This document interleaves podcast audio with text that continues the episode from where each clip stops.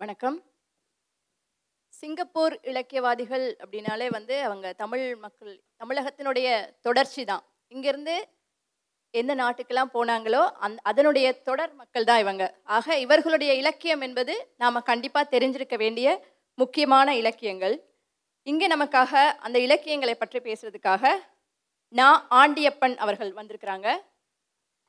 இவர் வந்து சிங்கப்பூரில் தமிழ் எழுத்தாளர் கழகம் அப்படின்னு ஒன்று நிறுவி தொடர்ச்சியாக அதில் சிறப்பாக பணி செய்து கொண்டிருக்கின்ற இப்பொழுது தலைவராக இருக்கிறார்.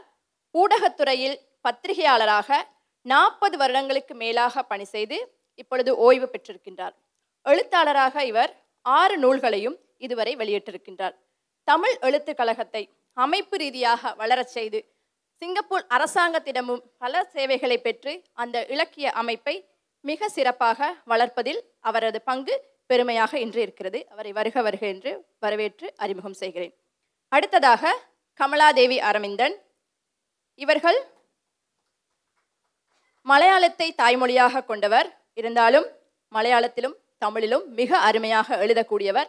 நாடக ஆசிரியராகவும் ஆய்வு கட்டுரை ஆசிரியராகவும் சிறுகதை நாவல் எழுதுபவராகவும் இருக்கின்றார். இவர் கூத்துப்பட்டறை நா. முத்துசாமி அவரிடம் தமிழ் இலக்கியம் பயின்று இன்று ஒரு மிகச்சிறந்த இலக்கியவாதியாக சிங்கப்பூரில் திகழ்கிறார். அடுத்ததாக சூரிய ரத்னா அவர்கள். இவரது பெருமை சிங்கையின் முதல் பெண் தமிழ் நாவலாசிரியர் என்ற பெருமிதத்திற்குரியவர். சிறுகதை நாவல் நாடகம் இவற்றோடு சேர்த்து தொலைக்காட்சி வானொலி நிகழ்ச்சிகளுக்கும் இவர் வசனகர்த்தாவாக இருக்கிறார். ஒரு பதிப்பாளராகவும் பணியாற்றி கொண்டிருக்கின்றார். பள்ளி கல்லூரிகளுக்கு இலக்கிய பயிலரங்கம் நடத்தி இன்று இலக்கிய சேவையை சிங்கப்பூரில் மிக சிறப்பாக செய்து கொண்டிருக்கின்ற சூரியரத்னா அவர்களை அறிமுகம் செய்து அவர்களையும் வரவேற்கிறேன். வணக்கம். உங்கள் மூன்று பேருக்கும் எங்களுடைய வணக்கங்களை தெரிவித்துக் கொண்டு எங்களுடைய அரசாங்கம் தமிழ்நாடு அரசாங்கம் முதன்முறையாக முன்னெடுத்து செல்கின்ற இந்த மாபெரும் சென்னை இலக்கிய விழாவிற்காக சிங்கப்பூரிலிருந்து வந்திருக்கும் நீங்கள் நிச்சயமாக எங்களுக்கு பெருமை சேர்க்கிறீர்கள். எங்களை பொறுத்தவரை இலங்கை சிங்கப்பூர் மலேசியாவை நாங்கள் இன்னொரு நாளாக பார்ப்பதில்லை. எங்களை பொறுத்தவரை ஒரு அண்டை மாநிலம். சென்னையிலிருந்து திருநெல்வேலிக்கு செல்வது போலத்தான் எங்களை பொறுத்தவரை சிங்கப்பூர் மலேசியா. என்ன சிங்கப் ச- திருநெல்வேலிக்கு போகிறதுக்கு என்னால் நினச்சா இப்போ பஸ்ஸில் டிக்கெட் வாங்கிட்டு போயிட முடியும். சிங்கப்பூருக்கு போகிறதுக்கு வசதி இல்லை. இருந்தாலும் வந்து ம நாங்கள் வந்து அதை ம- வரைபடத்தில் பார்த்து தெரிந்து கொள்வார்கள். சிங்கப்பூருக்கும் தமிழ்நாட்டுக்கும் உள்ள தொடர்பு அப்படின்னா ஆயிரம் ஆண்டுகளுக்கு முன்னாலேயே கொண்டு போகலாம். சோழர் கால காலத்துக்கு கூட கொண்டு போகலாம். ஆனால் நம் நாம் இன்றைக்கு பார்க்கின்ற மக்கள் எல்லாமே வந்து ஒரு மூன்று நான்கு தலைமுறையாக அங்கே வாழ்ந்து கொண்டிருப்பவர்கள். எங்களுடைய முதல் கேள்வி சிங்கப்பூரில் எப்பொழுது எழுதுவதற்கு சீரியஸாக அதாவது ஒரு அதை ஒரு ஒரு பணியாக எடுத்துக்கொண்டு எழுத தொடங்கினார்கள்.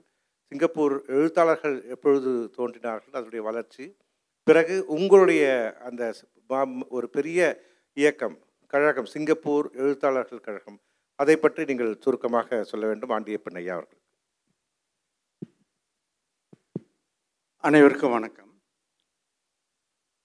இந்த நிகழ்ச்சியிலே கலந்து கொள்வதிலே எனக்கு இரண்டு மூன்று விதமான மகிழ்வை ஏற்படுத்தி இருக்கின்றது. ஒன்று சிங்கப்பூரில் இருக்கின்ற தேசிய நூலக கட்டடத்தை வந்து பார்த்து அதன் வடிவமைப்பு உள்ளமைப்பு எல்லாவற்றையும் பார்த்துவிட்டு வந்து அதே மாதிரியில் இந்த நூலகம் கட்டப்பட்டிருக்கின்றது. அந்த நூலகத்திலே நடைபெறுகின்ற ஒரு நிகழ்ச்சியிலே நாங்கள் கலந்து கொள்கின்றோம் என்பது எங்களுக்கு அனைவருக்குமே மகிழ்ச்சி ஏற்படுத்தக்கூடிய ஒரு நிகழ்வாகும். ஏனென்றால் அன்றைக்கு அமைச்சராக இருந்த திரு தங்கம் தென்னரசு அவர்கள் சிங்கப்பூருக்கு வந்து அந்த எல்லாத்தையும் பார்த்துவிட்டு அந்த நூலக அதிகாரிகளுடன் பேசிவிட்டு அந்த வடிவமைப்பை கொண்டு வந்து இதேமாரி கலைஞர் முதலமைச்சராக இருக்கும்போது இந்த நூலகம் உருவாக்கப்பட்டது. அது எங்களுக்கு மிக மகிழ்ச்சியான ஒரு செய்தி. இரண்டாவது முதல் முறையாக நடைபெறுகின்ற ஒரு இலக்கிய திருவிழா தமிழ்நாட்டிலே இலக் அரசாங்கமே நடத்துகின்ற ஒரு இலக்கிய திருவிழாவில் எங்களுக்கும் ஒரு வாய்ப்பளித்துமைக்கு எங்களுக்கு மகிழ்ச்சியும் அதே நேரத்தில் நன்றியும் நாங்கள் தெரிவித்துக் கொள்ள விரும்புகின்றோம். சிங்கப்பூரை பொறுத்தவரையில் பேராசிரியர் குறிப்பிட்டது போல பல நூற்றாண்டு கால தொடர்பு இருவருக்குமே இருந்தது. சோழர் காலத்திலிருந்து ராஜேந்திர சோழன் கடாரத்திலே படையெடுத்த காலத்திலிருந்து சிங்கப்பூருக்கும் அதுக்கும் தொடர்பு இருக்கு இருந்திருக்கு இருந்து வருகிறது. ஆனால் அந்த வரலாறுகள் எல்லாம் சரியாக பதிவு செய்யப்படவில்லை. அதுதான் நம்மளி நம் நம்மிடையே இல்லை மிகப்பெரிய ஒரு துரதிர்ஷ்டம் என்று சொல்வேன். தமிழர்களிடம் இருக்கின்ற ஒரு துரதிர்ஷ்டம் உலகம் பூராம் சென்று வந்தவர்கள் அதையெல்லாம் சரியாக பதிவு செய்யவில்லை. அதனால் இன்றைக்கு மெய்கீர்த்தியிலிருந்தும் ஒரு சில ஓலைச்சுவடிகளிலிருந்து தான் தகவல்கள் நமக்கு கிடைத்து கொண்டிருக்கின்றன. அகழ்வாய்கள் மூலம் அந்த தகவல் வந்து கொண்டிருக்கின்றன. சிங்கப்பூரை பொறுத்தவரையிலே இலக்கியம் என்பது கிட்டத்தட்ட ஒரு நூற்று ஐம்பது ஆண்டு கால வரலாற்றை கொண்டது. ஆயிரத்தி எண்ணூற்றி எழுபத்தி இரண்டாம் ஆண்டு முதல் கவிதை நூல் வெளியிட்டது வெளிவந்தது. முனாஜத்து திரட்டு என்ற ஒரு நூல் இஸ்லாமிய கவிஞர் எழுதிய ஒரு நூல் அதுதான் முதன் முதலில் அங்கு வெளியிடப்பட்டது. அதன் பிறகு ஆயிரத்தி எண்ணூற்றி எண்பத்தி ஏழாம் ஆண்டு ம மகு மகுதூம் சாஹிப் என்பவர் ஒரு ப- பத்திரிகையை நடத்தி இருக்கின்றார்.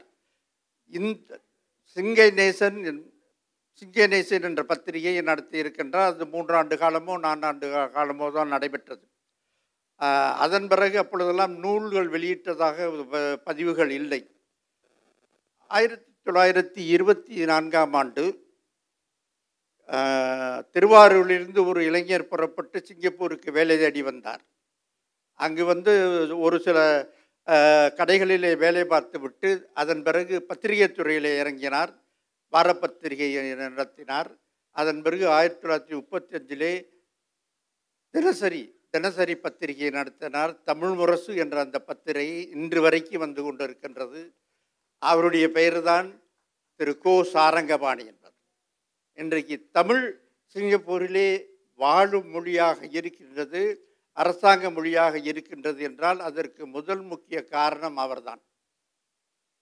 ஏனென்றால் இங்கிருந்து இந்திய அரசாங்கம் அனுப்பிய ஒருவர் அங்கு வந்து இந்த சம்ஸ்கிருதத்தை தான் அங்கு வந்து ஒரு பாடமொழியாக வைக்க வேண்டும் என்று சொன்ன பொழுது திரு. கோசா வெகுண்டெழுந்து மக்களை திரட்டி போராட்டம் நடத்தி அது தமிழ்தான் இங்கே இருக்க வேண்டும் என்று வலியுறுத்தி அப்பொழுதுள்ள பிரிட்டிஷ் அரசாங்கத்திடம் அதை அந்த உரிமையை பெற்றார்.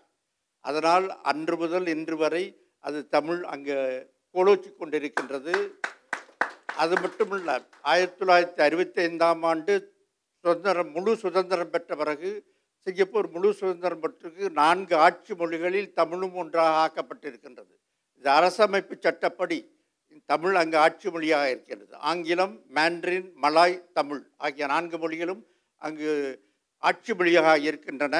நீங்கள் அரசாங்கத்துக்கு தமிழிலே கடிதம் எழுதலாம் நாடாளுமன்றத்திலே தமிழிலே பேசலாம்.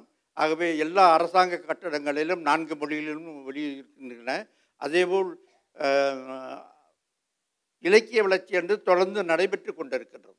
அது, அவர் வந்த பிறகு தான் அந்த தமிழ் முரசு பத்திரிகை மூலம் எழுத்தாளர்கள் வளர்ப்பதற்காக எழுத்தாளர் பேரவை என்று ஒன்று தொடங்கினார். அதன் பிறகு மாணவர்களை எழுத்துத்துறையில் ஈடுபட வைப்பதற்காக மாணவர் மணிமன்றம் என்று தொடங்கினார். பத்திரிகையிலே அவர் எழுதச் சொல்லி ஊக்குவித்து மிகப்பெரிய ப- பணிகளை அவர் தமிழ் பணிகளை செய்திருக்கின்றார். ஆகவே அவர்தான் இன்றைக்கு வந்து எங்களுக்கு சிங்கப்பூருக்கு ஒரு தமிழ் கடவுளாக நாங்கள் போற்றுகின்றோம் அவரை. சிங்கப்பூரின் தமிழ் கடவுள் போனால் நான் தலைவனாக இருக்கின்ற சிங்கப்பூர் தமிழ் எழுத்தாளர் கழகம் ஆண்டுதோறும் முத்தமிழ் விழா நடத்தி அவர் பெயரிலே ஒரு தங்கப்பதக்கத்திலே விருது எழுத்தாளருக்கு விருது வழங்கி வருகின்றோம். தமிழ்வேல் விருது என்று. மகிழ்ச்சி மகிழ்ச்சிங்க ஐயா. இப்போ தமிழ்நாட்டுக்கு அப்புறம் வந்து சிங்கப்பூர்ல தான் வந்து தமிழ் ஆட்சி மொழியாக இருக்கிறது.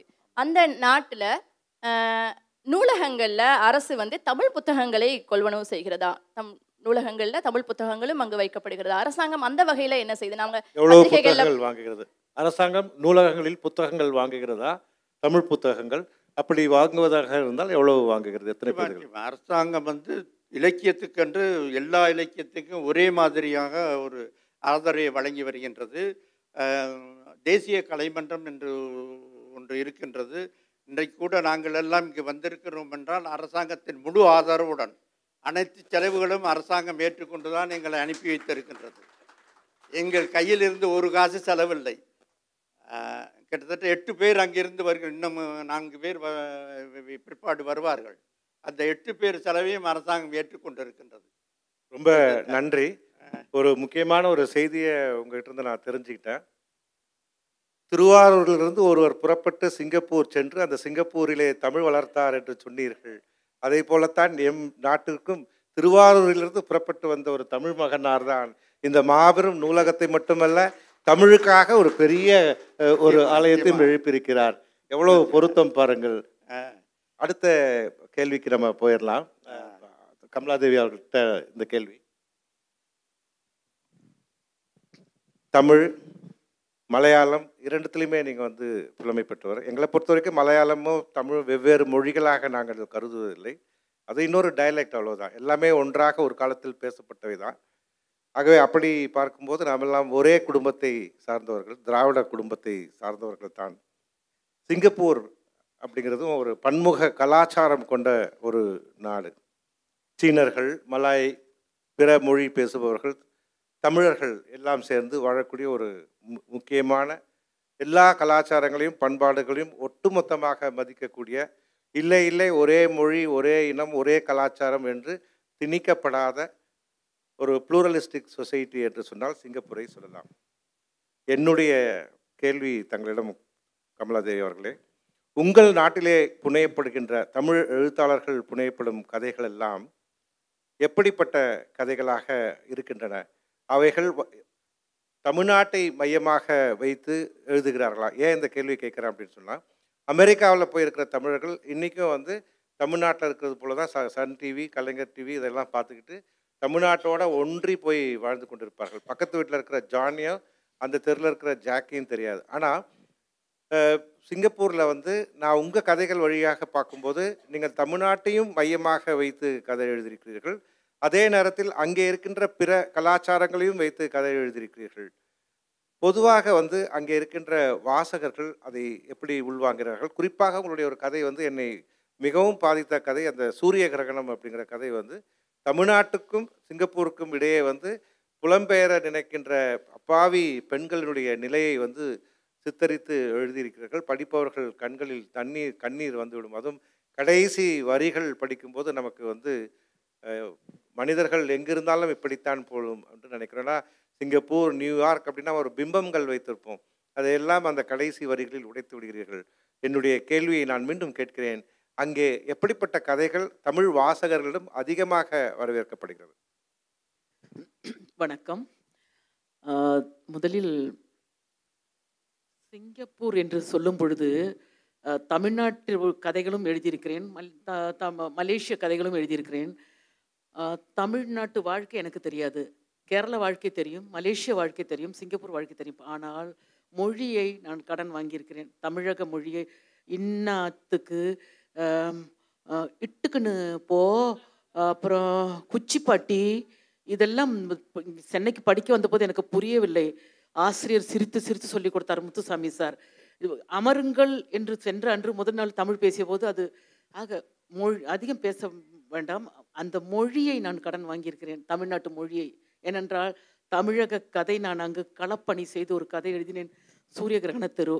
அங்கிருந்து பேத அப்பாவி பெண்கள் அங்கு வீட்டு வேலைக்கு என்று கொண்டு வந்து பிறகு அவர்களை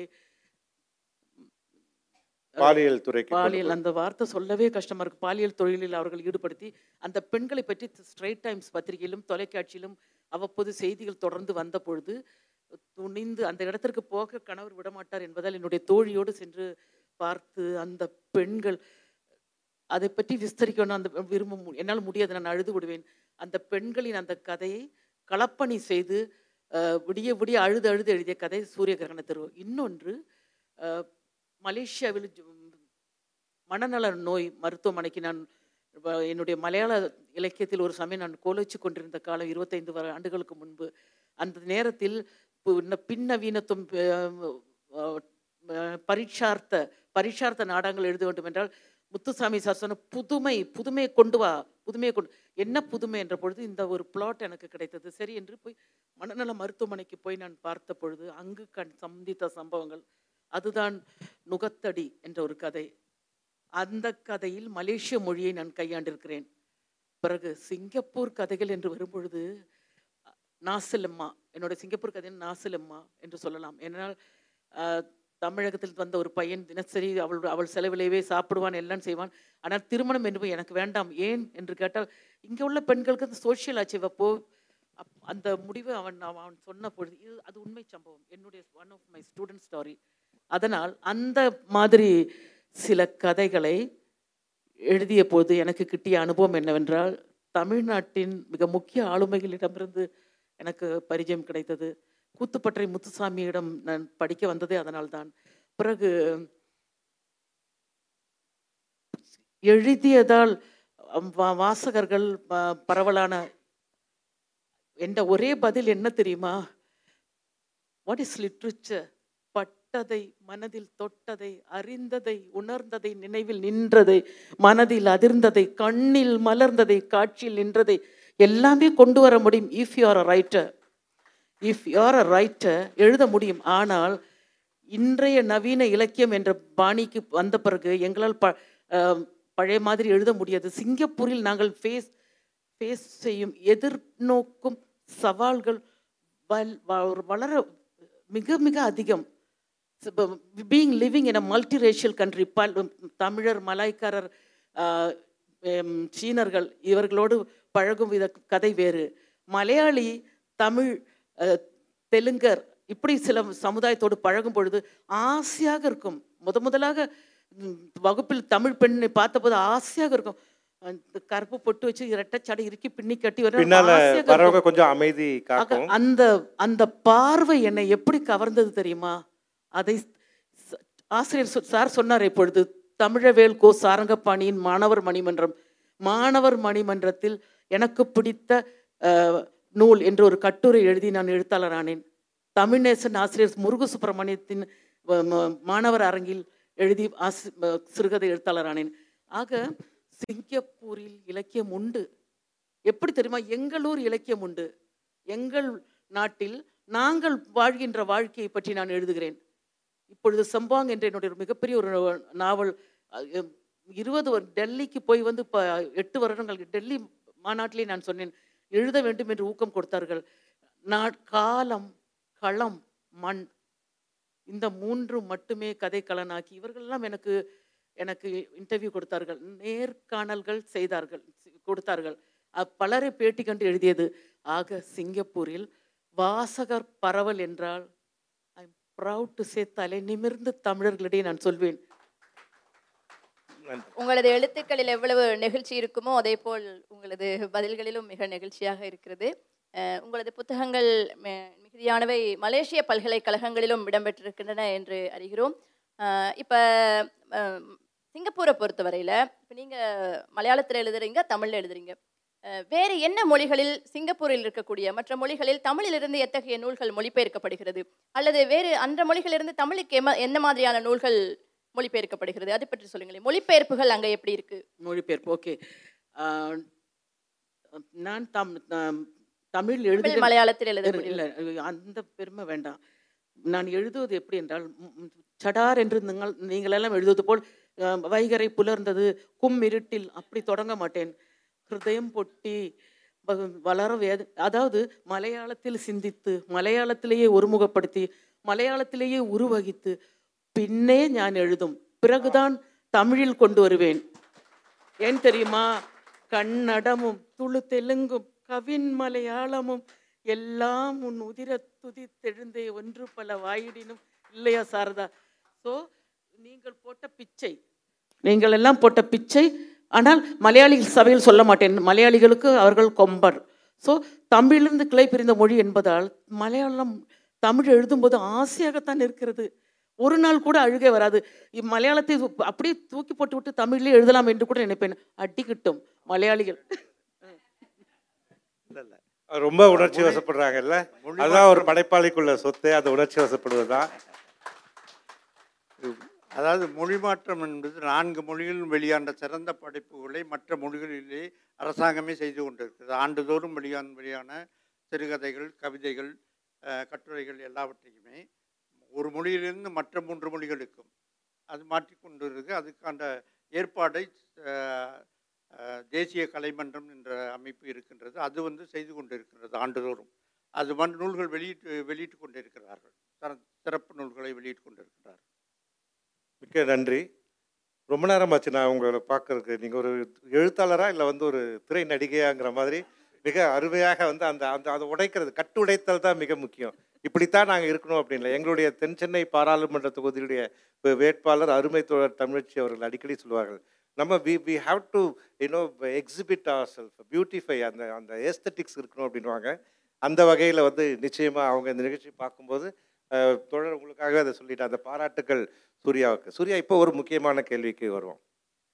இருபது முப்பது ஆண்டுகளாக தமிழ் எழுத்து உலகத்தை படிச்சுக்கிட்டு இருக்கீங்கன்னா தமிழ்நாட்டில் இருக்கிற புத்தகங்கள் வாசிச்சிங்கன்னா ஒரு ஆயிரத்தி தொள்ளாயிரத்தி எண்பதுகளில் கையில் கிடைக்கிற ஒரு புத்தகத்தை எடுத்து படிச்சிங்கன்னா அது நடை மொழி வேறு மாதிரி இருக்கும். தொண்ணூறு ரெண்டாயிரம் ரெண்டாயிரத்தி பத்து இன்றைக்கு எடுத்து பார்க்கும்போது தமிழ் இலக்கியம் அப்படிங்கிறது ஒரு ஒரு நிலையிலேருந்து வேற ஒரு கட்டத்துக்கு போய்விட்டது அப்படிங்கிறது தான் உண்மை. இன்றைக்கி நாங்கள் சொல்லுவோம் இங்கே உட்காந்துருக்கிறவங்க தொல்காப்பின் போன்ற எண்பதுலலாம் நான் எப்படி இதெல்லாம் படித்தேன் எனக்கு ஆச்சரியமாக இருக்குது அப்படி இல்லை. எல்கேஜி ஒன்றாவது ரெண்டாவது மூணாவது படித்தா இன்றைக்கி வந்து பல்கலைக்கழகத்துக்கு வந்திருக்க முடியும். பல்கலைக்கழகத்துக்கு பா பாடப்புத்தகத்தை கையில் வச்சுக்கிட்டு ஐயா ஒன்றாம் கிளாஸ் புக்கை பாரு அப்படின்னு சொல்ல முடியாது. அதுதான் படிப்படியாக வந்தோம். இப்போ உங்ககிட்ட கேட்கக்கூடிய கேள்வி அப்படின்னா இன்றைக்கு சிங்கப்பூருடைய இலக்கியங்களில் என்ன மாறுதல்கள் ஏற்பட்டிருக்கின்றன? இந்த நாற்பது ஐம்பது ஆண்டுகளில் நீங்கள் எப்படி பார்க்குறீங்க? அப்படிங்கிறத மேலோட்டமாக ஒரு கேள்வி கேட்குறேன். இந்த பதில் வச்சு இன்னொரு கேள்வி ஆழமாக வச்சுருக்கேன். அனைவருக்கும் வணக்கம். இப்போ அவங்க ஐயா சொன்னது மாதிரி இப்போ ஐம்பது ஆண்டுகள்ங்கும் போது ஆரம்பத்தில் சிங்கப்பூர் எழுத்தாளர்கள்ங்கும் போது அங்கே பிறந்தவர்களாக இருக்கும் அல்லது அந்த முதல் தலைமுறையினர் அல்லது இரண்டாவது தலைமுறையினர் அந்த மாதிரி எழுதிக்கிட்டே வரும்போது அதில் வந்து சிங்கப்பூர் வாழ்வியல் வந்து அதிகமாக தெரியும். அதாவது அது அதிகமாகவும் இந்திய நாட்டு இது வந்து கொஞ்சம் கொஞ்சம் அது இருக்கும். ஏன்னா அங்கேருந்து திருமணம் செய்துட்டு வந்திருப்பாங்க. இல்லை அந்த மாதிரி ஒரு வாழ்வியல் கொஞ்சம் இருக்கும். அப்போ போக போக பார்த்தீங்கன்னா முழுக்க முழுக்க வந்து இப்போ என்னுடைய தலைமுறையினர் அந்த மாதிரி பார்த்தீங்கன்னா முழுக்க முழுக்க சிங்கப்பூர் இலக்கியமாகவே இருக்கும். அந்த வாழ்வியலை தான் முழுக்க முழுக்க காட்டும். அப்படிப்பட்ட ஒரு இலக்கியம் இருக்கும். இன்னும் கொஞ்சம் போனீங்கன்னா இப்போ வந்து ஆக்சுவலாக நம்மளுக்கு வெளிநாட்டிலேருந்து நிறைய பேர் இப்போ இங்கே வர்றதுனால அவர்கள் சார்ந்த இப்போ முதல்ல நீங்கள் சொன்னீங்க இல்லையா நம்ம வெளிநாட்டில் இருந்தால் கூட அவங்க அவர்களுடைய வாழ்வியல் தான் எழுதுவாங்கன்னு கொஞ்சம் அந்த மாதிரி இருக்குது. பட் நிறைய என்னன்னு சொல்கிறதுனா அந்த எவல்யூஷன் இஸ் வெரி ஃபாஸ்ட் அது அந்த எப்போதும் ஏதாவது ஒரு எவல்யூஷன் ஒன்று நடந்துக்கிட்டே தான் இருக்குது. ஸோ அது வந்து அந்த மாற்றம் ஒன்றே மாறாதது மாதிரி ஏதாவது ஒரு மாற்றங்கள் இருந்துக்கிட்டே தான் இருக்குது. நம்ம அதை வந்து நம்ம பாசிட்டிவாக தான் நம்ம எடுத்துக்கிறோம். ஆனால் இப்போ ஒரு மேபி ஒரு ஒரு ஒரு ஒரு என்ன சொல்கிறது ஒரு ஒரு பத்தாண்டுகள் இல்லை ஒரு பதினைந்து ஆண்டுகள் என்னன்னா இப்போ இப்போ நானே இடையில வந்து எழுதாமல் தான் இருந்தேன். அப்போ திருப்பி தான் நான் எழுத வந்தேன். அந்த காலகட்டத்தில் அந்த என்னோட எழுதிட்டு இருந்தவங்க பல பேர் ஆக்சுவலி வந்து ஐ மீன் கொஞ்சம் maybe career especially mostly career family அந்த மாதிரி போயிட்டதுனால ரொம்ப பேர் வந்து அப்போ ஆஸ்திரேலியாவுக்கு வந்து மைக்ரேட் பண்ணவங்க ரொம்ப ரொம்ப சிங்கப்பூரியன்ஸ் இருக்கிறாங்க. எஸ்பெஷலி இந்த ஏர்ஃபோர்ஸில் வேலை செஞ்சவங்க இந்த ஆர்மியில் வேலை செஞ்சவங்கலாம் மற்ற நாடுகளுக்கெல்லாம் போயிட்டதுனால மேபி அங்கே ஒரு ஒரு பிரேக் ஒன்று வந்துருச்சு. அப்போ அந்த பிரேக்கை ஃபில் அப் பண்ணுறதுக்கு இப்போ எனக்கு என்ன பர்சனலி இது பர்சனலி நான் என்ன ஃபீல் பண்ணுறேன்னா இப்போ நம்முடைய சிங்கப்பூர் வாழ்வியலை திருப்பி வந்து ஸ்ட்ராங்காக பதிவு பண்ணுறதுக்கு நமக்கு வந்து எழுத்தாளர் எழுத்தாளர்கள் இன்னும் அந்த எழுத்துக்கள் காட்டணுங்கிறது என்னுடைய ஆசை. ஏன்னா நீங்கள் சொல்கிற மாதிரி என்னென்ன மாற்றங்கள்னா மாற்றங்கள் ரொம்ப வேகமாக நடந்துக்கிட்டே இருக்குது. ஸோ திருப்பி நம்ம இன்னொரு ஒரு மாற்றங்கள் நாளைக்கே கூட நடக்கலாம். அடுத்த வாரமே கூட நடக்கலாம். அடுத்த மாதமே கூட நடக்கலாம். மாற்றங்கள் வந்து நடந்துக்கிட்டே தான் இருக்குது. இப்போ நம்முடைய வாழ்வியலில் ஆனால் நான் பார்க்காதது என்னென்னா அந்த ஒரு குறிப்பிட்ட சில கருப்பொருள்கள் இல்லை குறிப்பிட்ட ஒரு இதை உடைச்சிட்டு லைக் um, வெளியே வர்றது வந்து கொஞ்சம் கம்மியாக இருக்குதோங்கிற மாதிரி அகைன் அது என்னோட பர்சனல் ஒப்பீனியன் um, எனக்கு அது தோன்றுது. பிகாஸ் சிங்கப்பூருங்கும் போது அந்த என்ன சொல்கிறது லைக் பணிப்பெண்களை தாண்டி வெளிநாட்டு ஊழியர்களை தாண்டி இல்லை வந்து லைக் அந்த குடும்ப சூழல் தாண்டி பெண் உடல் தாண்டி இதெல்லாம் தாண்டி நமது வரலாற்று பதிவுங்கிறது கம்மியாக இருக்குதோங்கிறது சில சமயத்தில் அச்சுறுத்து சில சமயத்தில் நமக்கு கொஞ்சம் பயமாக இருக்கும். ஓ அடுத்த தலைமுறைகள் வந்து என்ன இப்போ ஃபார் எக்ஸாம்பிள் ஓகே இப்போ இப்போ நான் என்னுடைய எழுத்துக்கள்லாம் நான் ரொம்ப எம்ஃபசைஸ் பண்ணுறது I want to make sure அந்த சிங்கப்பூர் லைஃப் ஸ்டைல் அங்கே இருக்குது. இப்போ வந்து ஒரு தொகுப்பு ஆன்ற ஒரு அமானுஷ தொகுப்பு போட்டேன். அது வந்து அமானுஷ கதைகள் தான். ஆனால் அந்த அமானுஷ கதைகளில் வந்து ஐ மேக் ஷுர் தட் அங்கே வந்து அந்த சீனர் மலாய் அந்த வாழ்வியல் ஓடு தொடர்பு எப்படி நம்ம அங்கே இருக்கிறோன்னு. தமிழ் அந்த அது வந்து சும்மா பேய் வந்தது பேய் போனது அந்த மாதிரி கதைகளாக இல்லாமல் அந்த சிங்கப்பூர் நாட்டு கலாச்சாரம் அந்த ஹிஸ்ட்ரி அங்கே இருக்கக்கூடிய வரலாறு அது எல்லாமே வந்து அதில் பதிவு பண்ணணுங்கிறது தான் இப்போ நமக்கு நான் நினைக்கிற தேவையான ரொம்ப முக்கியமான அடுத்த அந்த மாற்றம் நடக்கணுங்கிறது ஒரு. நகைச்சுவைக்காக ஒரு கேள்வி கேட்கலாமா? அனுமாஷ கதைகள்லாம் எழுதுனீங்கன்னு சொன்னீங்க. நம்ம மூணு பேர் ஃபோட்டோ எடுக்கும்போது நீங்கள் மூணு பேர் வேண்டாம் நாலாவது ஒருத்தர் கூப்பிடுங்க அப்படின்னு சொன்னீங்க. அதுக்கு ஏதாவது ஒரு ரகசியம் இருக்கா? இல்லை ஜஸ்ட் லைக் ஓகே சார். இதுவும் வந்து ஒரு சிங்கப்பூர் வாழ்வியலில் ஒரு இதுதான். அதாவது வந்து இப்போ முதல்ல சார் கூட பேசும்போது கூட அவர் விளையாட்ட சொன்னார். ஓகே அவங்க பார்க்கறதுக்கு நவீனமாக இருக்கிறாங்க. ஆனால் வந்து அந்த என்னது அந்த மூணு பேராக எடுக்கக்கூடாதுங்கிறதுல அது தெரியல. அது எனக்கு just it's it's so in me see அதே மாதிரி நீங்கள் பார்த்தீங்கன்னா சீனர்களுக்கு வந்து அந்த செவன்த் மந்த் இருக்கும். அந்த செவன்த் மந்தில் வந்து நம்மளோட ஆடி மாதம் மாதிரி அவங்க அந்த நல்ல விஷயங்கள்லாம் செய்ய மாட்டாங்க. ஐ மீன் வீடு போ குடி போக மாட்டாங்க. இல்லை அந்த மாதிரி செய்ய மாட்டாங்க. அதுவும் we strongly very strongly believe in that especially அங்கே பார்ன் பிரெட் சிங்கப்பூர் என்ன இப்போ வந்து இப்போ நம்ம வந்து மரங்கள் தாவரங்கள் வந்து இப்போ நீங்கள் பார்த்தீங்கன்னா இப்போ மேபி இந்திய நாட்டில் பொழுது சாஞ்சா கூட நினைக்கிறேன் நம்ம மலர்கள் எடுக்கிறவங்க பூஜைக்கு எடுக்கிறவங்க ஏதாவது கூட இருப்பாங்க. நம்ம. அடுத்த கேள்விக்கு போயிடலாம் நினைக்கிறேன். ரொம்ப நீங்கள் விளக்கமாக வந்து அதுக்குள்ளே போக வேண்டாம். இப்போ உங்களுடைய ஒரு அருமையான கதை வந்து பரமபதம். அந்த கதையை வந்து நான் படிச்சிருக்கிறேன். அந்த கதையை வந்து ஒரு தொகுப்புலையும் கொண்டு வந்திருக்கோம். அந்த கதையில் வந்து ஒரு முக்கோண காதல் அந்த சிங்கப்பூர் பப்பு அந்த பப்புக்கு நம்மளையும் கூட்டிகிட்டு போகிற கதை அப்படிங்கிறது வந்து கதை மாந்தர்கள் மட்டுமல்ல அந்த தளம் மிக மிக முக்கியம். இன்றைக்கு தமிழ் சூழலில் அப்படித்தான் இலக்கியங்கள் படைக்கப்பட்டிருக்கு. இன்றைக்கு கூட இந்து தமிழ் பத்திரிகையில் வந்து எழுதியிருந்தது வந்து ஒரு கட்டுரை அருமையான கட்டுரை எழுதியிருந்தாங்க.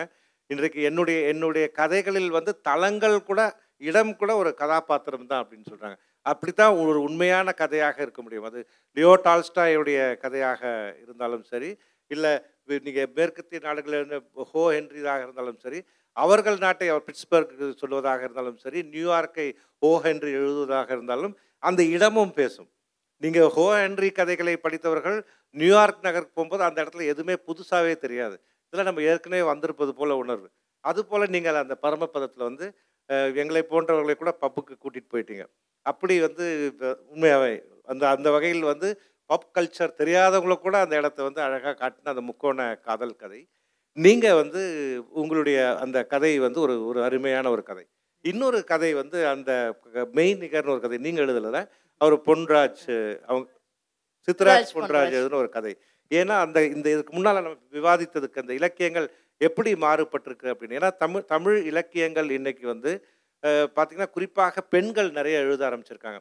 முன்னால் பெண்கள் எழுதும்போது மாமியாரோட நாத்தனாரோட பக்கத்து வீட்டு சண்டை இந்த மாதிரி கதைகள் தான் எண்பதுகளில் எழுதுனது போய் இன்றைக்கு அவர்களுடைய மன போராட்டங்கள் அதை தாண்டி தங்களுடைய உடல் பிரச்சனைகள் தேவைகள் பாலியல் இவைகளெல்லாம் இன்றைக்கி தமிழில் எழுதப்படுறதுக்கே பொருளே இல்லாத அளவுக்கு எல்லாமே எழுத தொடங்கி விட்டார்கள் அப்படி படித்த ஒரு கதை. இந்த கதையை பற்றி நீங்கள் கூட உங்களுடைய கருத்துக்கள் சொல்ல ஏன்னா எனக்கு அது ரொம்ப ஒரு வித்- ரொம்ப ஒரு நேரத்தில் வித்தியாசமாகவும் மகிழ்ச்சியாக இருந்த கதை என்னென்னா ஒருவன் வந்து தன்னுடைய மனைவிக்கு வந்து மார்பக புற்றுநோய் நோய் வருகிறது. பெண்களை பொறுத்த வரைக்கும் வந்து ஒரு ஆண் எதை மிக முக்கியமாக கருதுகிறானோ அதுதான் அவர்களுக்கு ஆபத்து. ஒரு குறிப்பிட்ட மாதங்களுக்கு குழந்தைகளுக்கு பால் புகட்டுவதற்கு பயன்பட்ட ஒன்று பின்னால் அவர்கள் உடலை அரித்து கொன்று போடுவதை நாம் பலமுறை பார்த்துருக்கிறோம் பிரஸ்ட் கேன்சர் இல்லையா? அப்படி அந்த பெண்மணிக்கு அந்த பிரஸ்ட் கேன்சர் வந்து அந்த அம்மாவுக்கு வந்து பிரஸ்ட்டை ரிமூவ் பண்ணுறாங்க மார்பகம் எடுக்கப்பட்ட பிறகு அந்த டாக்டர் சொல்கிறாரு இவர் கேட்குறாரு அவ்வளோதானா இனிமேன்னு கேட்கும்போது இல்லை அவங்களுக்கு வந்து பிளாஸ்டிக் சர்ஜரி பண்ணி பழையபடி கொண்டு வந்துடலாம் அப்படின்னு உடனே இவர் என்ன பண்ணுறாரு வீட்டுக்கு போய் வந்து கல்யாண ஆல்பத்தை ஒன்று கொண்டு வந்து கொடுத்துட்டு அவளுக்கு இந்த மாதிரி வந்து எடுப்பாக சைஸாக வந்து நீங்கள் பண்ணணுன்றத ரகசியமாக டாக்டர்கிட்ட சொல்கிறாரு இதை கேள்விப்பட்ட அந்த அம்மா வந்து அந்த அந்த கதை முடிக்கப்பட்ட விதம் மிக அழகு. சி அப்படின்ட்டு அந்த அம்மா அந்த ஆஸ்பத்திரி விட்டே போயிடுச்சு மறுநாள் வந்து பார்த்தா அந்த அம்மா அந்த ஆஸ்பத்திரியிலே இல்லை. எவ்வளோ ஒரு பொருளை வந்து பெண்ணை வந்து ஒரு பொருளாகவும் கமோடிட்டியாகவும் பார்க்கப்படுவதை வந்து சொன்ன ஒரு அருமையான கதை. இந்த மாதிரி கதைகளுக்கு என்ன வரவேற்பு இருக்கிறது? நீங்கள் எழுத்தாளர் சங்க தலைவருங்கிற முறையில் இதை சொல்லுங்கள் மக்கள் எப்படி எடுத்துக்கிட்டாங்க? இப்படிலாமா ஒரு கதை எழுதுவாங்க அப்படின்னு சொன்னாங்களா? எப்படி எடுத்துக்கிட்டாங்க? அதுக்கு முன்னாடி ஒரு சின்ன தகவல் உங்களுக்கு சொல்லிடுறேன். இப்போ நாங்கள் வந்திருக்கிறது வந்து நம்ம புத்தக திருவிழாவில் வந்து சிங்கப்பூர் படைப்பாளர்களின் படைப்புகளை காட்சிப்படுத்தவும் விற்பதற்கும் சிங்கப்பூர் அரசாங்கம் எங்களை அனுப்பி இருக்கின்றது. அப்போ எங்களுக்கு இங்கே இரண்டு அரங்குகள் கொடுத்திருக்கின்றார்கள். அது மட்டுமல்ல சிங்கப்பூர் அரசாங்கம் ஒவ்வொரு மொழிக்கும் ஒரு மாதத்தை ஏற்படுத்தி அந்த மாதத்தில் அந்த மொழி சம்பந்தமான அனைத்து நிகழ்ச்சிகளும் இலக்கியம் மொழி வளர்ச்சி அது பற்றி விவாதிப்பதற்கும் நிகழ்ச்சி நடத்துவதற்கும் நிதி வழங்கி வருகின்றது. அந்த வகையிலே தமிழ் மொழிக்கு ஏப்ரல் மாதம் முழுதும் தமிழ் மொழி விழா என்ற அமைப்பிலே அந்த மாதம் முழுதும் நாங்கள் நான் அங்குள்ள நாற்பது ஐம்பது அமைப்புகள் ஒன்றிணைந்து நிகழ்ச்சியில் நடத்தி கொண்டிருக்கிறோம். கிட்டத்தட்ட ஒரு அறுபது எழுபது நிகழ்ச்சிகள் அந்த மாதம் முழுதும் நடைபெறும். அனைத்தும் முதன் முதன்மையான நோக்கம் தமிழ்மொழி வளர்ச்சி மட்டுமே. தமிழ்மொழியை வளர்ச்சிவது அது அடுத்த த- தலைமுறைக்கு எப்படி தோல் மாற்றி விடுவது என்று என்பதை பற்றியது தான் அந்த அதன் அடிப்படையில் தான் நிகழ்ச்சிகள் நடத்தி கொண்டிருக்கின்றோம். அதுக்கு வந்து வளர்தமிழ் இயக்கம் என்ற அமைப்பை அரசாங்கமே அமைத்திருக்கின்றது. அந்த அமைப்பின் மூலம் அது அனைத்து அமைப்புகளையும் ஒன்று திரட்டி அந்த நிகழ்ச்சிகளை வந்து நடத்தி கொண்டிருக்கின்றோம். அதேபோல் நான் முன்பு சொன்னது போல ஒவ்வொரு மொழியிலும் உள்ள ம- சிறந்த இலக்கியங்களை மற்ற மொழிகளுக்கு மொழியாக்கம் செய்வதும் அரசாங்கம் நடத்தி கொண்டிருக்கின்றது. ஆகவே பல வழிகளிலும் அரசாங்கம் எல்லா மொழிகளுக்கும் உதவி செய்து கொண்டிருக்கிறது. அதேபோல் தமிழ் மொழிக்கும் அது உதவி செய்து கொண்டிருக்கிறது. தமிழ் மொழி வளர்ச்சிக்கு அது உதவி கொண்டிருக்கிறது. இன்னொரு சிறப்பான விஷயம் என்னென்றால் அங்கு தமிழ் கல்வி நீங்கள் வந்து பாலர் வகுப்பிலிருந்து புகுமுக தொடக்க கல்லூரி வரை நீங்கள் தமிழர்களாக இருந்தால் தமிழ் கட்டாயம் படித்தாக வேண்டும். அது சட்டம் அது. சட்டத்திலேயே இருக்கின்றது. நீங்கள் தமிழ் படிக்க வேண்டாம் நான் வேற்றுமொழி படிக்க வேண்டும் என்று விரும்பினால் கல்வி அமைச்சுக்கு எழுதி அனுமதி பெற வேண்டும். ஏன்? எதற்காக மற்றொரு மொழியை நீங்கள் தேர்ந்தெடுக்கிறீர்கள் என்ற அனுமதி வந்து அந்த விளக்கம் அவர்களுக்கு ஏற்றுக்கொள்ளதாக வருவதாக இருந்தால் அவர்கள் அனுமதி கொடுப்பார்கள். இல்லை என்றால் அனுமதி கொடுக்க மாட்டார்கள். அப்படி அப்படி ஒரு சட்டம் அங்கு இருக்கின்றது. ஆகவே தமிழ் அஹ், பாலர் வகுப்பில் தொடக்கப்பள்ளியிலிருந்து ஆரம்பிக்கலாம். ஒன்றாம் வகுப்பிலிருந்து நீங்கள் தொடக்க கல்லூரி வரைக்கும் அந்த நிகழ்ச்சி நிலை இருக்கின்றது. அப்புறம் நீங்கள் இந்த முக்கியமான கேள்விக்கு இப்ப நீங்க தயாரா இருக்கீங்களா? பதில் சொல்ல அவங்கள தான் ஆரம்பிச்சிடும் இப்படிப்பட்ட இப்படிப்பட்ட மாற்று சிந்தனைகளோடு வரப்படுகின்ற கதைகளுக்கு வாசகர்களிடம் அதை எப்படி ஏற்றுக்கொள்கிறார்கள்? அதற்கு அவர்கள் தயாராக இருக்கிறார்களா? இல்லை அதை எழுதுவதற்கு எழுத்தாளர்கள் தயாராகவில்லையா? எப்படி இருக்கு? ஓகே வாசகர்கள் வந்து நிச்சயமாக தயாராக இருக்கிறார்கள். பிகாஸ் எல்லாருக்குமே ஒரு புதிய ஒரு அனுபவம் புதிய ஒரு வாசிப்பு அனுபவம் கிடைக்கணும்னு தான் நினைப்பாங்க இல்லையா? ஸோ வாசகர்கள் வந்து நிச்சயமாக வந்து அவர்கள் தயாராக இருக்கிறார்கள். ஆனால் எழுத்தாளர்கள் வந்து ஆண் எழுத்தாளர்கள் மேபி தயாராக இருப்பார்கள். பெண் எழுத்தாளர்களுக்கு மேபி சில லிமிட்டேஷன்ஸ் இருக்கும். ஓகே பொதுவாகவே இப்போ இப்போ எங்களுடைய நாடுன்னு பார்த்தீங்கன்னா நம்ம அர- அரசாங்கம் சார்ந்து பேசுவது கூடாது மதம் சார்ந்து பேசுவது கூடாது. லிமிட்டேஷன் இருக்குன்னு இல்ல இல்ல. எதுக்காக நான் சொல்றேன்னா ஓகே இது தவிர்த்து இது எல்லாருக்குமே இருக்கக்கூடிய லிமிடேஷன்ஸ் இப்போ பெண்கள் வந்து ஓகே நான் வந்து கொஞ்சம் போல்டா நான் எழுதுவேன். பிகாஸ் ஓகே நான் என்ன நினைக்கிறேன்னா எல்லாரும் எழுதக்கூடிய தலைப்பிலேயே நானும் எழுதும்போது அது என்ன நான் வித்தியாசமாக எனக்கு சொல்கிறதுக்கு ஒன்றும் இல்லை இல்லை இல்லையா? அப்போ நான் என் என்ன நான் பகிர்ந்து கொள்ள விரும்புகிறேன் அப்படிங்கும்போது நீங்கள் சொன்ன மாதிரி அந்த பரமபதம் கதை நான் பார்த்தேன் சரி எ- என்ன கருப்பொருள் இன்னும் எடுக்கலை இப்போ ஏற்கனவே பேசக்கூடிய தலைப்புகள் இருந்து எடுக்கலைன்னா an Indian pub in Singapore. அதை பற்றி யாருமே எழுதுறதே இல்லை. அங்கே வரக்கூடிய மக்கள் அங்கே வேலை செய்கிறவர்கள் அவர்களுக்கு இருக்கக்கூடிய பிரச்சனைகள். பிகாஸ் அவர்கள் வந்து என்னது சும்மா மது அருந்துறதுக்காக தான் அங்கே வராங்களா? இல்லை அவங்களுக்கு வந்து ஐ திங்க் அந்த சோஷியலைசிங் ஏன்னா அவ்வளோ பணம் கொடுத்து அங்கே வராங்கன்னா it's something like a club something like அவங்க they feel good they the make friends they அப்போ அந்த மாதிரி இருக்கும்போது அது ஒரு வித்தியாசமாக எனக்கு இருந்தது. அதனால் ஒரு காதல் கதையினை நம்ம வைக்கும்போது நம்ம தளத்தை சம்திங் டிஃப்ரெண்ட்டாக வைத்தோம்னா அது வந்து இன்னும் நிறைய பேருக்கு அது பிடிக்கும். அது பேசப்படும்னு ஒரு நினைத்தேன். அது அது பேசப்பட்டது ஆக்சுவலி நன்றி.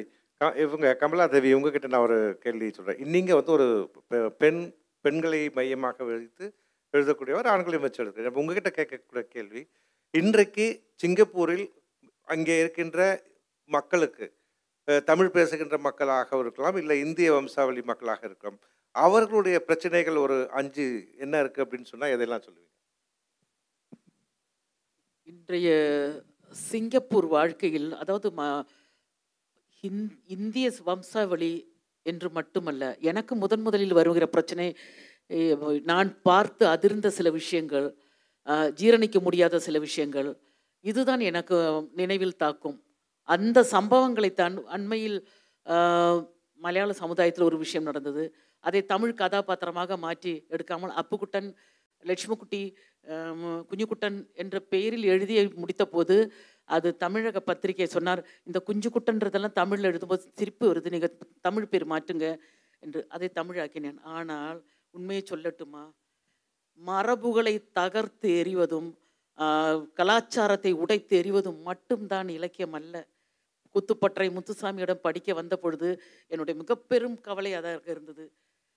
மரபுகளை உடைத்தெறிவது தி- தடாலடி சாகசம் திடீர் அதிர்ச்சி வைத்தியம்.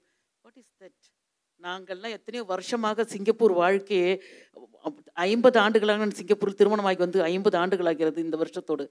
சிங்கப்பூரில் இவர்களெல்லாம் சொன்னது போல் இருபது வருஷத்துக்கு முன்புள்ள வாழ்க்கையில் இன்று. முப்பத்தைந்து வருஷங்களுக்கு முன்புள்ள வாழ்க்கையில் இன்று. அபாரமாக சமகால இலக்கியம் பெற்ற அசுர வளர்ச்சிக்கு முன்னே சிங்கப்பூர் இலக்கியம் உச்சம். எங்கள் வாழ்வியல் எங்கள் சிங்கப்பூர் வாழ்க்கை சரா த சராசரி வைத்து பார்த்தால் உச்சம் என்று பெருமிதத்தோடு சொல்வேன். உங்களிடம் எனக்கு ஒரு கேள்வி. அஹ் நீங்க ரொம்ப நீண்ட வருஷமா எழுதிக்கிட்டு இருக்கிறீங்க. நாற்பது வருஷத்துக்கு மேல எழுதுறீங்க இல்லையா? அதாவது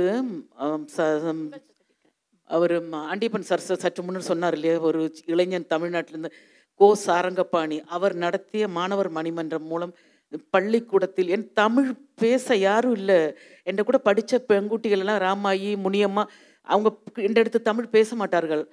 நாங்கள் ஆங்கிலத்திலே பேசிக்கொள்வோம். ஆசையாக இருக்கும். அப்பொழுது ஒரு தமிழ் ஆசிரியர் வந்து தமிழ் கற்றுக் கொடுக்க வந்தார். அப்போ ஆசையாக போய் சேர்ந்து படித்தேன். பேசவே தெரியவில்லை. சொல்லி சொல்லி அன்பாக கற்றுக் கொடுத்தார். வீட்டில் தெரியாது. தமிழ் அப்படி படித்தேன். அப்பொழுதிருந்தே எனக்கு கூட என் பெயரை வந்து முனியம்மா என்று மாற்றணும் ஆனால் அடி கிடைக்கும் வீட்டில். அதெல்லாம் செய்ய முடியாது. ஆனால் தமிழ் எந்த அளவுக்கு அதாவது இப்போ இப்போ முன்பு நீ சற்று முன்பு நீங்கள் கேட்ட கேள்வி தொடர்ந்து வருகிறேன். என்றாலும் மீண்டும் நினைவு ஊட்டுகிறேன் தமிழ் வந்து சின்ன வயதில் என்றால் ஒரு பனிரெண்டு பதிமூன்று செகண்டரி ஒன் ஃபொம் ஒன் என்று சொல்வார்கள். ஃபொம் ஒன் படிக்க போன பொழுது சார் வந்து ஆனா ஆவனா அப்படி கற்றுக் கொடுத்தார். ஒரு ஆறு மாதத்திற்கு பிறகு ஓரளவுக்கு எழுத கற்றுக்கொண்டேன். பிறகு ஓரளவுக்கு சிறுவர் அரங்கத்தில் எழுத கற்றுக்கொண்டு தமிழ் ப எழுதத் தொடங்கி பிறகு ஞாயிறு பத்திரிகைக்கு கதை எழுதினேன். காதல் கதை எழுதினேன். பதினேழு வயசில் காதல் கதை தான் எழுதினேன். வேற எழுத எழுத தெரியவில்லை. எப்படி எழுத வேண்டும் தெரியவில்லை. அதிலும் அதிலும் அப்புக்குட்டன் விலாசினி அந்த கதை எழுதினேன். முருகு சுப்பிரமணியம் சார் சந்தோஷமாக ம கேரள குமாரி கமலாதேவியின் தமிழ் அப்படின்னு சொல்லி என்னோட கதையை பிரசுரித்தார். ஒரே பெருமை. ஆ ஒரே இன்னொரு காதல் கதை. கண்ணன் காதலேவா கா- காதலே வா என்ன ஒரு தலைப்பு. அது டப்புன்னு தலைப்பை மாற்றி அவர் இன்னும் போட்டார். அதற்கு ஒரு நாலு வருஷம் ரெண்டு வருஷத்துக்கு கல்யாணம் ஆகி வந்து விட்டது. பிறகு தமிழ் பக்கம் போகலே மலையாளம் எழுத தொடங்கினேன். ரொம்ப மகிழ்ச்சி. நான் என்னன்னா நேரம் ஓடிக்கொண்டே இருக்கிறது. ஏன்னா உங்ககிட்ட இருந்தும் கேள்விகள் கேட்டுக்காக காத்துக்கிட்டு இருக்கோம். நிறைய நண்பர்கள் வந்திருக்காங்க. உங்ககிட்ட ஒரு பல ஆண்டுகளாக அவர்கள் எழுதுகிறார்கள். முதல் முதல்ல காதல் கதையிலிருந்து தொடங்கியிருக்காங்க எல்லாருமே அப்படிதான் நினைக்கிறேன். கவிதைகள் எல்லாமே காதலில் தான் தொடங்கியிருக்கிறோம். ஐயா உங்ககிட்ட ஒரு கேள்வி.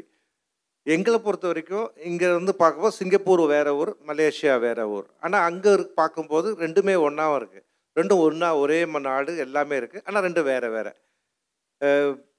சிங்கப்பூரில் உள்ள இலக்கியங்கள் மலேசியாவில் உள்ள இலக்கியங்கள் ரெண்டுமே வந்து ஒரு அந்த ஒரு இது இருக்கா? இன்டர் இன்டர் கனெக்டிவிட்டி இருக்கா? தொடர்பு ஒன்றுக்கொன்று. பிறகு இங்கிருந்து நீங்கள் சிங்கப்பூரிலே ஒன்று எழுதினால் உடனே மலேசியாவுக்கு போகிறதா? மலேசியாவிலிருந்து சிங்கப்பூருக்கு. அந்த மாதிரி வந்து ஒ- ஒன்றுக்கொன்று வந்து பரிமாற்றங்கள் நடக்குதா? எப்படி நீங்கள் வந்து உங்களுடைய உங்களுடைய அது அடுத்த நாடாக இருந்தாலும் கூட எங்களை பொறுத்தவரை சென்னை இன்னொன்று வந்து திருச்சி அப்படி போல தான் உங்களுக்கு சிங்கப்பூர் மலேசியா. அந்த வித்தியாசங்கள் எப்படி பார்க்குறீங்க? மூணு மூணு பேருமே பதில் சொல்லலாம். அவங்கவுங்க பார்வையில் மூணு பேருமே சொல்லுங்க அதுக்கப்புறம் நம்ம ஆடியன்ஸ்க்கு. ஆயிரத்தி தொள்ளாயிரத்தி ஐம்பத்தி ஏழாம் ஆண்டு வரை சிங் மலையா என்றால் சிங்கப்பூரையும் உள்ளடக்கியது தான் ஏன்னால் பிரிட்டிஷ் ஆட்சியின் கீழ் இரண்டையுமே ஒன்றாகத்தான் அவர்கள் ஆட்சி செய்து கொண்டிருந்தார்கள். ஆயிரத்தி தொள்ளாயிரத்தி ஐம்பத்தி ஏழாம் ஆண்டு மலையாவுக்கு அவர்கள் சுதந்திரம் வழங்கிய பிறகு சிங்கப்பூரை மலையாவுக்கு கொடுக்கவில்லை. பிரிட்டிஷ்காரனே வைத்து கொண்டார்கள். ஏனென்றால் அது ஒரு மிகச்சிறந்த ஒரு கேந்திர முக்கியத்துவமான ஒரு இடத்தில் அமைந்திருக்கின்றது சிங்கப்பூர். ஆகவே அதை அவர்கள் கொடுக்க விரும்பவில்லை சிங்கப்பூரை வைத்து கொண்டார்கள். ஆனால் பிற்கு அந்த அதன் பிறகு சிங்கப்பூரிலே மலையாவுக்கு சுதந்திரம் கொடுத்து விட்டீர்கள் எங்களுக்கு சுதந்திரம் கொடுக்கவில்லை என்று ஒரு தி- தீவிரமான முயற்சிகள் மேற்கொள்ளப்பட்டன சுதந்திரம் பெறுவதற்கு. அப்பொழுதுதான் ஐம்ப ஐம்பத்தி ஒன்பதிலே தன்னாட்சி கொடுத்தார்கள். அதன் பிறகு அறுபத்தி மூன்றிலே வந்து ம- மலேசியா என்ற அமைப்பை உருவாக்கி சிங்கப்பூர் மலேசியாவுடன் சேர்ந்தது. அதன் பிறகு அறுபத்தி ஐந்திலே சிங்கப்பூரை வெளியேற்றி விட்டார்கள் மலேசியா. ஏனென்றால் இவ்- இவர்களுடைய கொள்கை அவர்களுக்கு ஒத்து வரவில்லை. எங்களுடைய சிங்கப்பூரின் முதல் பிரதமர் லீக்வானியும் வந்து அனைவரும் சமம். எல்லோருக்கும் சமமான வாய்ப்புகள் கொடுக்கப்பட வேண்டும். எல்லோருக்கும் சம வாய்ப்புகள் கொடுக்கப்பட வேண்டும். எல்லா மொழிகளையும் ஒன்றாக பார்க்க வேண்டும். எல்லா மக்களுக்கும் திறமை திறமையின் அடிப்படையில் தான் ப- பள்ளியிலோ க கல்வி கல்வி கூடங்களிலோ வேலையிலோ கொடுக்க வேண்டும் என்று இவர் வலியுறுத்தினார். ஆனால் அவர்கள் வந்து அங்கு மலைக்காரர்களுக்கு முன்னுரிமை கொடுக்க வேண்டும் என்று சொன்னதால் பிரச்சனை வந்தது. அந்த பிரச்சனையின் அடிப்படையில் சிங்கப்பூரை அவர்கள் வெளியேற்றி விட்டார்கள். அதன் பிறகு அறுபத்தைந்திலே அவர் முழு முழு சுதந்திரம் பெற்று அதன் பிறகு இவருடைய கொள்கையின் அடிப்படையிலேயே சிங்கப்பூர் இன்றைக்கு வளர்ந்து வருகிறது. அதுவரைக்கும் சிங்கப்பூர் இலக்கியம் வந்து மலையா இலக்கியுடன் சேர்ந்து தான் வளர்ந்து வந்தது. மலையா இலக்கியம் என்பது சிங்கப்பூர் இலக்கியத்தையும் உள்ளடக்கியது. இது வேடிக்கை என்னவென்றால் சிங்கப்பூர் இலக்கியத்தை அவர்கள் மலேசிய இலக்கியம் என்று சொல்ல முடியும். ஆனால் மலேசிய இலக்கியத்தை சிங்கப்பூர் இலக்கியம் என்று நாங்கள் சொல்ல முடியாது. ஏனென்றால் நாங்கள் தனியாக பிரிந்து வந்த பிறகு அப்படிப்பட்ட நிலைமை ஏற்பட்டு விட்டது ஆனால் அங்கு இந்த இந்த மாதிரி வளர்ச்சி ஏற்பட்டு இருக்கின்றதோ அதே போன்ற வளர்ச்சி சிங்கப்பூரிலும் ஏற்பட்டு கொண்டு ஏற்பட்டு இருக்கின்றது. ஆனால் ஒரே ஒரு குறை என்னென்றால் சிங்கப்ப மலேசியாவில் ஏகப்பட்ட பத்திரிகை இருக்கின்றன. தமிழ் பத்திரிகைகள் வார என்னென்றால் அங்கு மக்கள் தொகை அதிகம் தமிழர்கள் எண்ணிக்கையும் அதிகம். ஆனால் இங்கே ஒரு மூன்று லட்சம் தமிழர்கள் தான் இருக்கின்றோம் சிங்கப்பூரிலே. ஒரே ஒரு தமிழ் பத்திரிகை இருக்கின்றது வார டே டெய் தினசரி பத்திரிகை. இரண்டு மாத பத்திரிகைகள் இரு- வெளிவந்து கொண்டு இருக்கின்றன ஆகவே ஒரு இலக்கியத்துக்கு என்று வாரத்துக்கு ஒரு முறை ஞாயிற்றுக்கிழமை மட்டும்தான் அந்த பத்திரிகையிலே இடமளிக்கிறார்கள். இது மாத பத்திரிகையிலே கவிதை கட்டுரைகள் வெளிவிடு கதைகள்லாம் வெளிவத்து கொண்டு ஆனால் அவர்களும் ஒரு கதை அல்லது இரண்டு கதை தான் மாதத்துக்கு போட முடியும். இருப்பினும் தனிப்பட்ட முயற்சியிலே இன்றைக்கு இணைய தொடர்பு உலகம் முழுவதும் பரவி இருக்கின்ற காரணத்தால் இணையத்திலே எழுதி கொண்டிருப்பவர்கள் அதிகமாக இருக்கின்றார்கள் அந்த முறையிலே வந்து பலவர் பத்திரிகைகளை நம்ப நம்பாமல் இணையத்திலே எழுதி பல இணைய பத்திரிகைகளை வெளியிட்டு கொண்டிருக்கின்றார்கள். அந்த வகையிலே வந்து நிறைய வளர்ச்சி ஏற்பட்டிருக்கு. ம- மகிழ்ச்சி ஐயா. நம்ம இப்போ ஆடியன்ஸ் போயிடலாம். அதுல நீங்க ஒரே ஒரு தகவல். மட்டும் கடைசியாக சொல்லிவிட்டு அப்புறம் நீங்கள் வந்து அதாவது இந்த தமிழ்மொழி மாதம் என்று சொன்னேனே அந்த மா- அந்த மாதத்திலே எங்களுடைய சிங்கப்பூர் தமிழ் எழுத்தாளர் கழகம் முத்தமிழ் விழா என்ற விழாவை நடத்துகின்றது. அந்த முத்தமிழ் கூட கட மேடம் திரு முனைவர் சரதா நம்பி ஆர்வலர்கள் இரண்டு மூன்று ஆண்டுகள் வந்து உரையாற்றி இருக்கின்றார்கள். அந்த அந்த விழாவில் தான் நாங்கள் தங்கப்பதக்கம் அந்த தமிழவியல் விருது கொடுக்கின்றோம். அவர் இவங்க இவர் கூட வாங்கி இருக்கின்றார்கள் தமிழில் விருது அதன் பிறகு கம்பன் விழா கண்ணதாசன் விழா ஆகியவற்றை எடுத்துக்கொண்டு புத்தக பரிசும் ஆண்டுதோறும் வழங்கி வருகிறது. மகிழ்ச்சி ஐயா மகிழ்ச்சி ஐயா. யார் கேள்வி கேட்க விரும்பினாலும் கை உயர்த்தவும். முதல் கேள்வி அடுத்தது கை தூக்குனீங்கன்னா அடுத்தது வந்துடும் ஒன்று ரெண்டு மூன்று. மேடம் நீங்கள் யாருக்கா சான்ஸ் கொடுத்துடலாம். ஏன்னா புதுசு ஏன்னா நீங்கள் தொடர்புலேயே இருக்கிறவங்க. ஆமாம் கேள்விகள் மட்டும் கேட்கணும். வேறு கருத்துரைகளுக்கு நேரம் இல்லை மைக்கை கொண்டு போய் கொடுக்க முடியுமா யாராவது? ஹெல்ப் எஸ்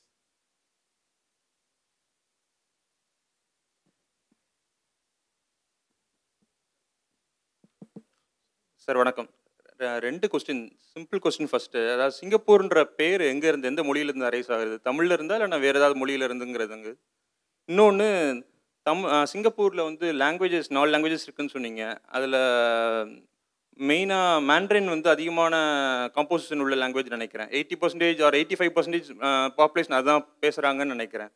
ஸோ அப்படிங்கிற பட்சத்தில் நாலு லாங்குவேஜஸுமே அங்கே ப்ளூரலிஸ்டிக்காக எக்ஸிஸ்ட் கோ எக்ஸிஸ்ட் ஆகிறதுக்கு எப்படி அங்கே முடியுது? இங்கே நான் இந்தியாவில் வந்து ஒரு லாங்குவேஜ் வந்து லெஸ் தென் ஃபிஃப்டி பர்சன்டேஜ் தான் இருக்கிறாங்க. பட் வந்து நேஷனல் லாங்குவேஜ்ன்ற பேரில் they have a dominant attitude அப்படிங்கிற பட்சத்தில் அங்கே வந்து எப்படி அந்த அளவுக்கு எகாலிட்டேரியன் ஆட்டிடியூட் எல்லாரும் சமன்ற அந்த மென்டாலிட்டி எப்படி லீக் ஆன் யூவோடைய உடைய இருந்து எப்படி அது எக்ஸிஸ்ட் ஆகுது? இன்னும் வரையும் அது எப்படி மெயின்டைன் ஆகுது? அது சிங்கப்பூரில் கிட்டத்தட்ட ஒரு ரெண்டாயிரம் ஆண்டு ஆண்டு வரை நாங்கள் மிக நல்ல தமிழ் பேச்சு கொண்டிருந்தோம். ஆங்கிலம் கலக்காத தமிழைத்தான் நாங்கள் பேசிக் கொண்டிருந்தோம் ஆனால் உங்களூர் ஊடகங்கள் உள்ளே நுழைந்து எங்கள் தமிழை கெடுத்து விட்டன. அது சொல்வதில் நான் வைக்கப்படவில்லை. தொழில் சொல்கிறேன். அது வரைக்கும் நாங்கள் சிறந்த தமிழ் எங்கள் வானொலியிலும் தொலைக்காட்சியிலும் ஆங்கிலம் கலக்கால நல்ல தமிழைத்தான் பேசுவார்கள்.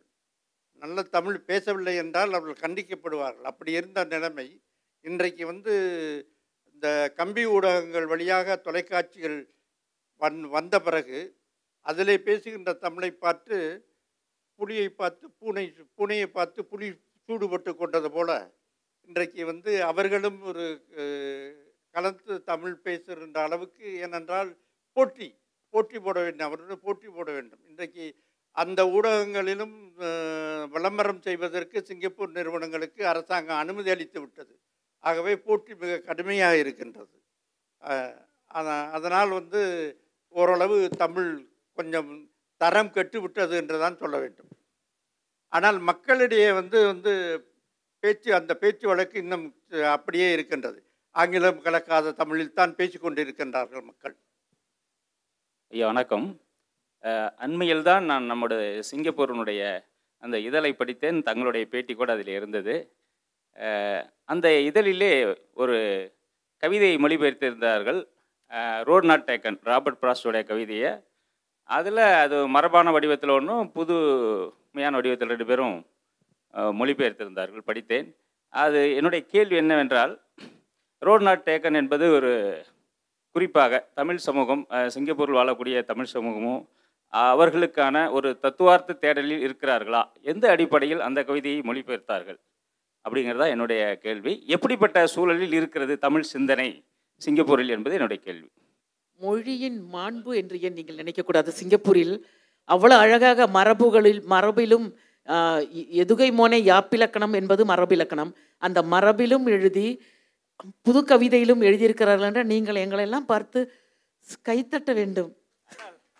மகிழ்ச்சி மகிழ்ச்சி. நான் அதை கேட்கவில்லை அம்மா அது ரோட் நாட் டேக்கன் என்பது அந்த ராபர்ட் பிராஸ்டோடைய கவிதை வந்து ஒரு கொள்கை தேர்ந்து செய் தேர்வு செய்யுங்கள் என்பது தான் அதனுடைய கொள்கை. அது இது.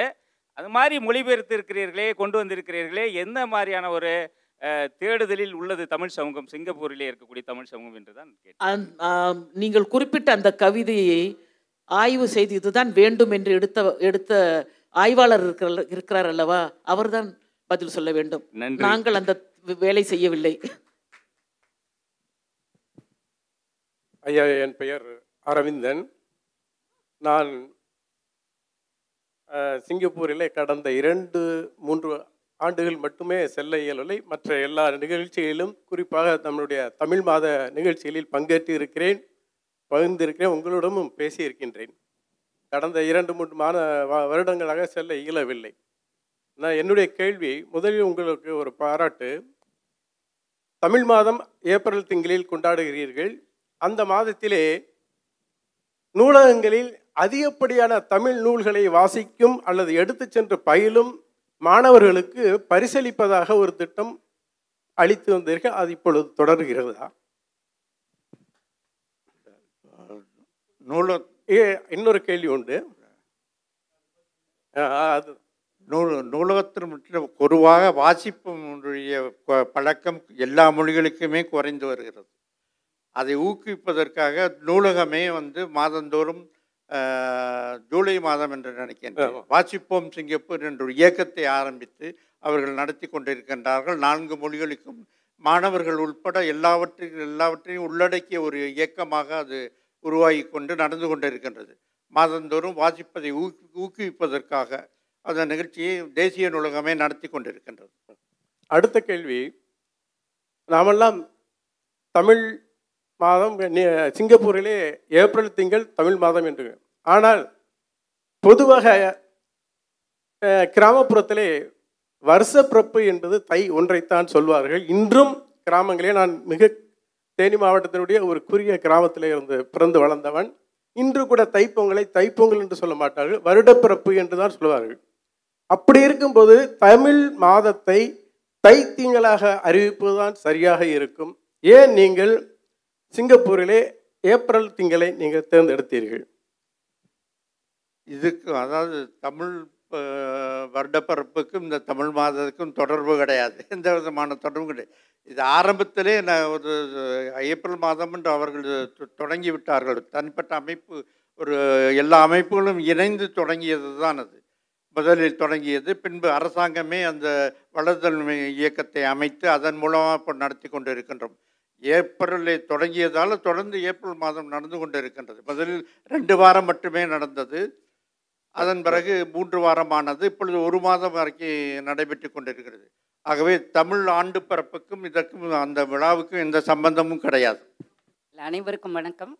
நான் கலைமாமணி முனைவர் சாரதா நம்பி ஆரூரன். பலமுறை சிங்கப்பூர் சேர்ந்த அனுபவம் எனக்கு உண்டு. தமிழர் மாதத்தில் மறைமலை அடிகளாரை குறித்து சிங்கப்பூர் அரசாங்கம் என்னை பேச பணித்தது. பள்ளி மாணவர்களுக்கும் கல்லூரி மாணவர்களுக்கும் மறைமலை அடிகளாரின் படைப்புகளை குறித்து போட்டிகளை வைத்து அந்த மேடையில் பரிசுகளை வழங்கினார்கள். அது நம்ம நாட்டில் தமிழ்நாட்டில் கூட செஞ்சதே கிடையாது. மறைமலடிகள்னா யாருன்னு கூட தெரியாது. ஆனால் அவருடைய படைப்பு இலக்கியங்களை குறித்து மாணவர்களிடையே போட்டி நடத்திய ஒரே இடம் எனக்கு தெரிஞ்சு சிங்கப்பூர் தான். அதற்கு சென்று வந்தேன். அது இவங்க யாரும் பேசாத ஒன்று பக்தி இலக்கியம் திருமுறை கழகம் என்று சிங்கப்பூரில் பல ஆண்டுகளாக நடத்தி வருகின்ற ஆக்கி வரதராஜன் அவர்கள் மாணவர்களிடையே திருமுறைகளில் பேச்சு போட்டி கட்டுரை போட்டி பாட்டு போட்டி நடத்தி மிக அருமையான பரிசுகளை வழங்கி வருகிறார்கள்.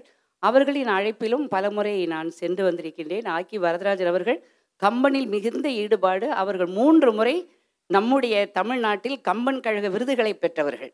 ஐந்து லட்சம் ரூபாய் சென்னை கம்பன் கழகத்திற்கு கொடுத்து அவர்கள் பெயரில் அறக்கட்டளை வைத்திருக்கின்றார்கள்.